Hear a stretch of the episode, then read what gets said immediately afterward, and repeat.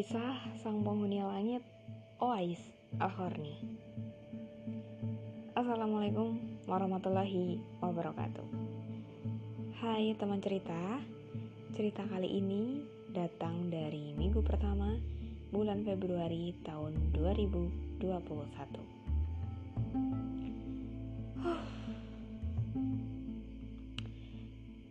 Aduh Gimana ya? Sedih banget dan merinding. Sering banget akhir-akhir ini dengar dan baca berita tentang seorang anak menggugat orang tua. Anak menggugat ibu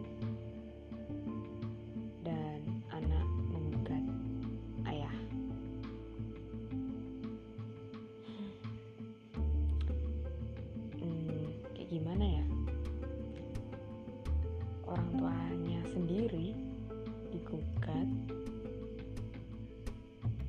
sampai pengadilan. Dibawa kasusnya sampai meja hijau. Alasannya masih faktor ekonomi yang menjadi alasan. Mulai dari harta warisan bahkan yang terbaru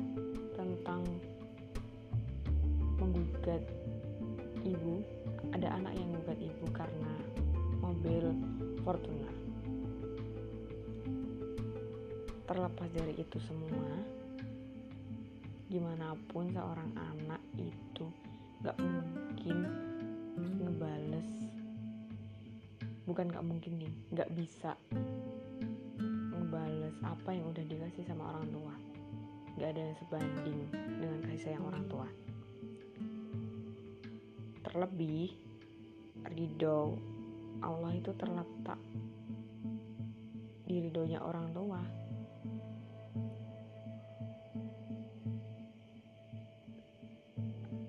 Oke. Tarik nafas. Kisah hari ini datang dari seorang Wais Al-Qarni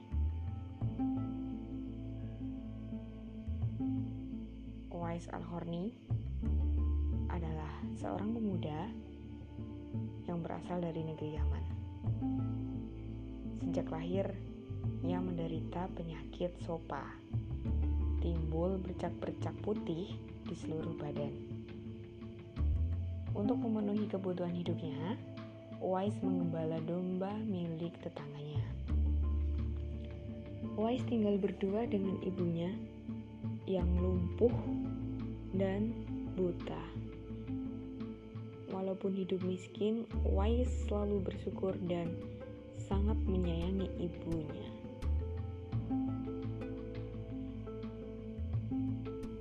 Pada suatu cerita, sang ibu berkata, Wais anakku, kemarilah sebentar nak. Baik ibu, apakah ada yang engkau butuhkan? Anakku sayang, mungkin hidup ibu sudah tidak akan lama lagi. Tapi, ada satu keinginan ibu yang ingin sekali terwujud. Jangan bicara seperti itu, ibu. Katakan padaku, apa permintaan ibu itu? Sebelum saat itu tiba, ibu ingin melaksanakan ibadah haji. Nah, mendengar perkataan ibunya, Wais hanya termenung sambil berpikir. Aku sangat ingin mewujudkan permintaan ibu. Kumohon ibu bersabar sampai saat itu tiba. Aku akan mencari cara agar kita bisa pergi ke Mekah untuk melaksanakan ibadah haji. Oh, terima kasih, Nak. Ibu Uwais sangat bahagia dan memeluk Uwais sampai menangis. Ya Allah, bagaimana ya cara hamba membawa ibu hamba yang lumpuh dan buta untuk pergi ke Mekah? Sedangkan jarak dari Yaman menuju Mekah sangatlah jauh. melewati padang pasir yang tandus. Biasanya orang-orang pergi ke sana menggunakan unta. Seekor domba pun aku tak punya, apalagi unta. Uwais pun berpikir dan akhirnya ia menemukan suatu ide. Mungkin cara ini bisa aku coba. Besok aku akan pergi ke pasar. Keesokan harinya, Uwais pun pergi ke pasar.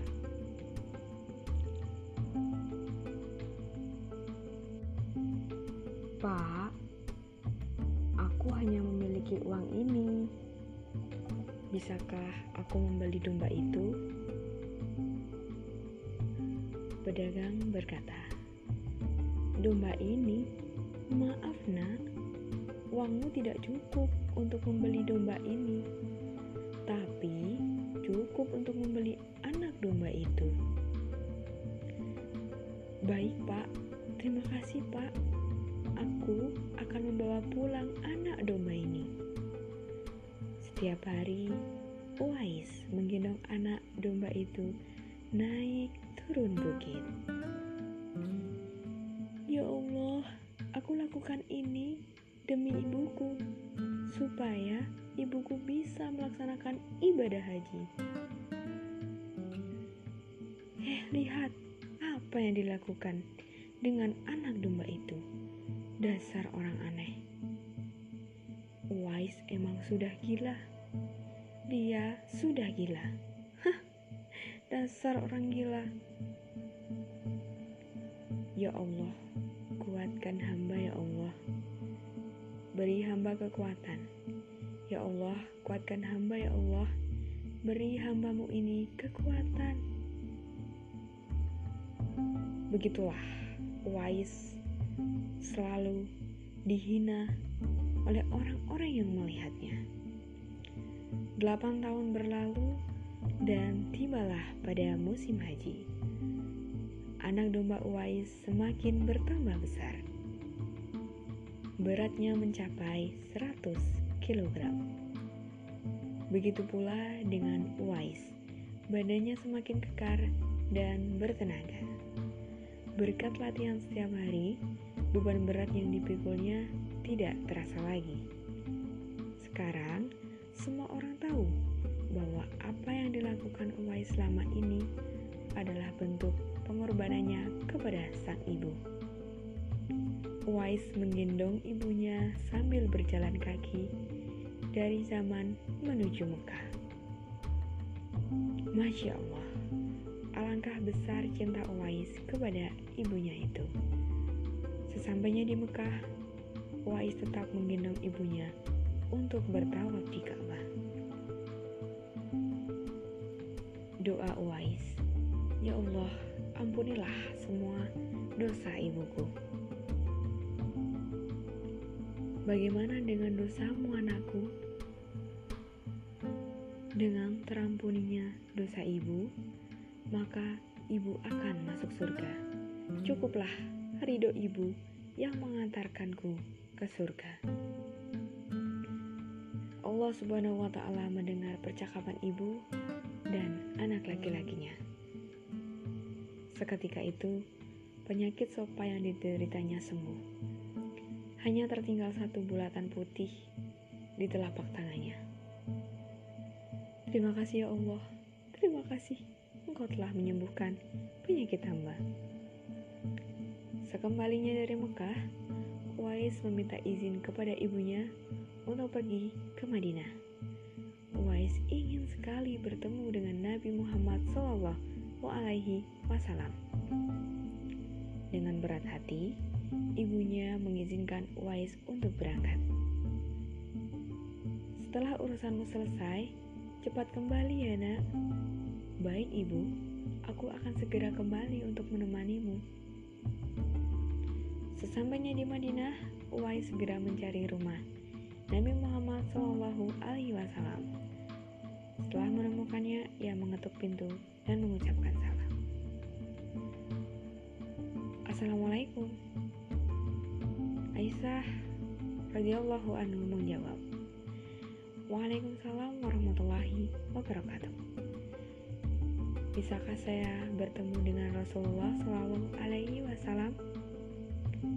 Maaf sekali, beliau sedang berperang dan tidak tahu pasti kapan kembali.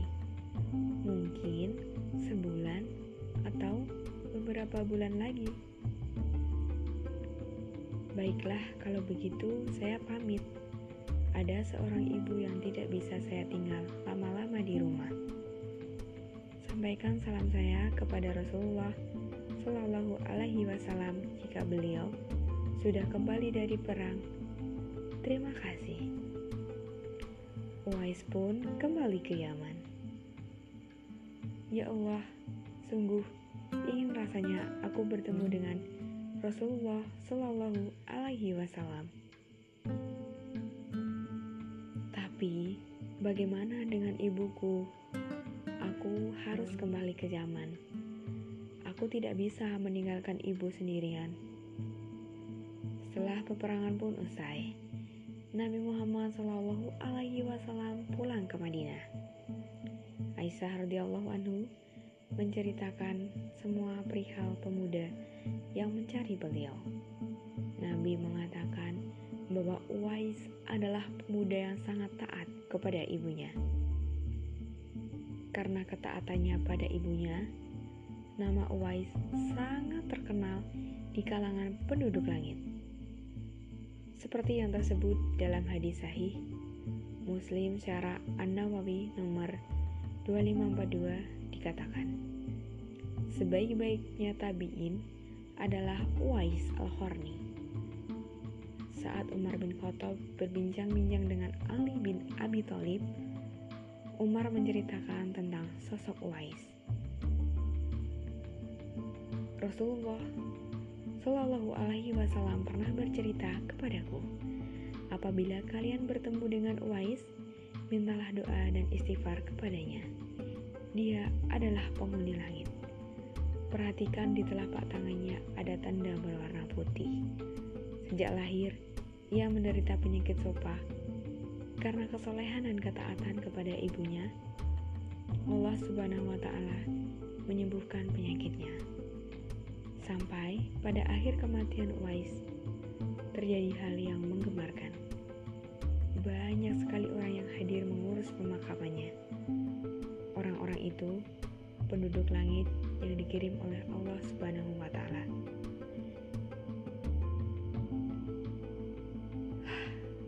Masya Allah. Kisah tadi menceritakan tentang seorang pemuda bernama Uwais Al-Khorni yang hidup pada zaman Nabi Muhammad Shallallahu Alaihi Wasallam. Nama Al-Khorni yang disematkan padanya mempunyai arti yang dalam bahasa Arab artinya penghuni langit. Uwais adalah pemuda yang sangat berbakti kepada ibunya.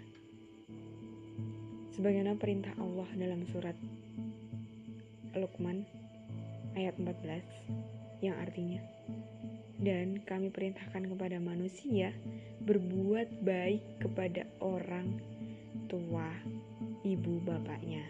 Ibunya telah mengandungnya dalam keadaan lemah yang bertambah-tambah dan menyapinya dalam dua tahun. Bersyukurlah kepadaku dan kepada dua orang ibu bapakmu. Hanya kepada kulah kembalimu. Oke teman cerita. Itu tadi adalah kisah Uwais Al-Qarni Pemuda yang namanya terkenal di langit karena ketaatan pada ibunya. Allah meninggalkan derajatnya karena baktinya kepada ibunya.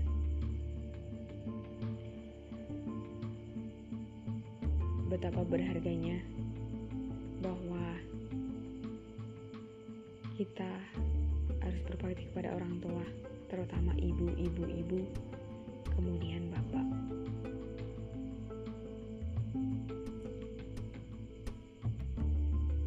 Sebagaimana bahwa ridho itu ter, ridho Allah itu terletak pada ridhonya orang tua.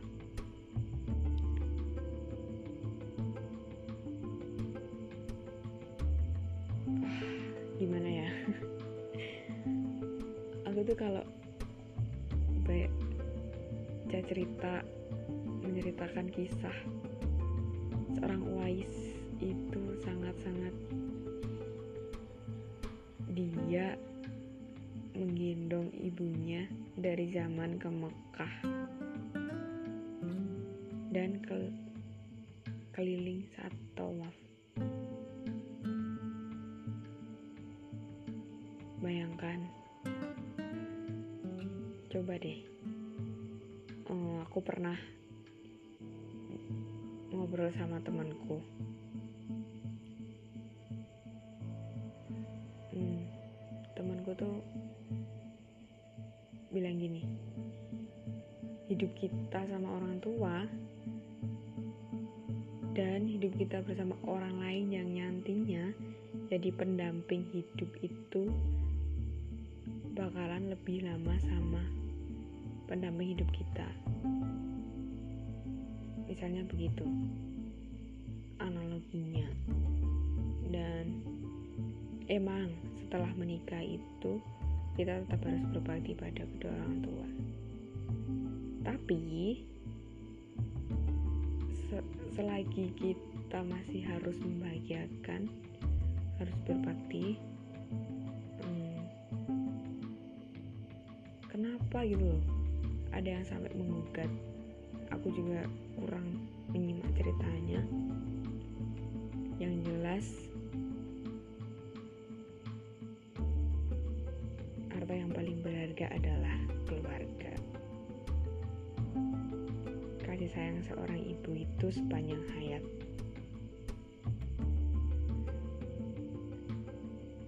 Oke. Oke teman cerita. Sekian berbagi cerita hari ini. Ingat, hmm, aku ada, kamu ada.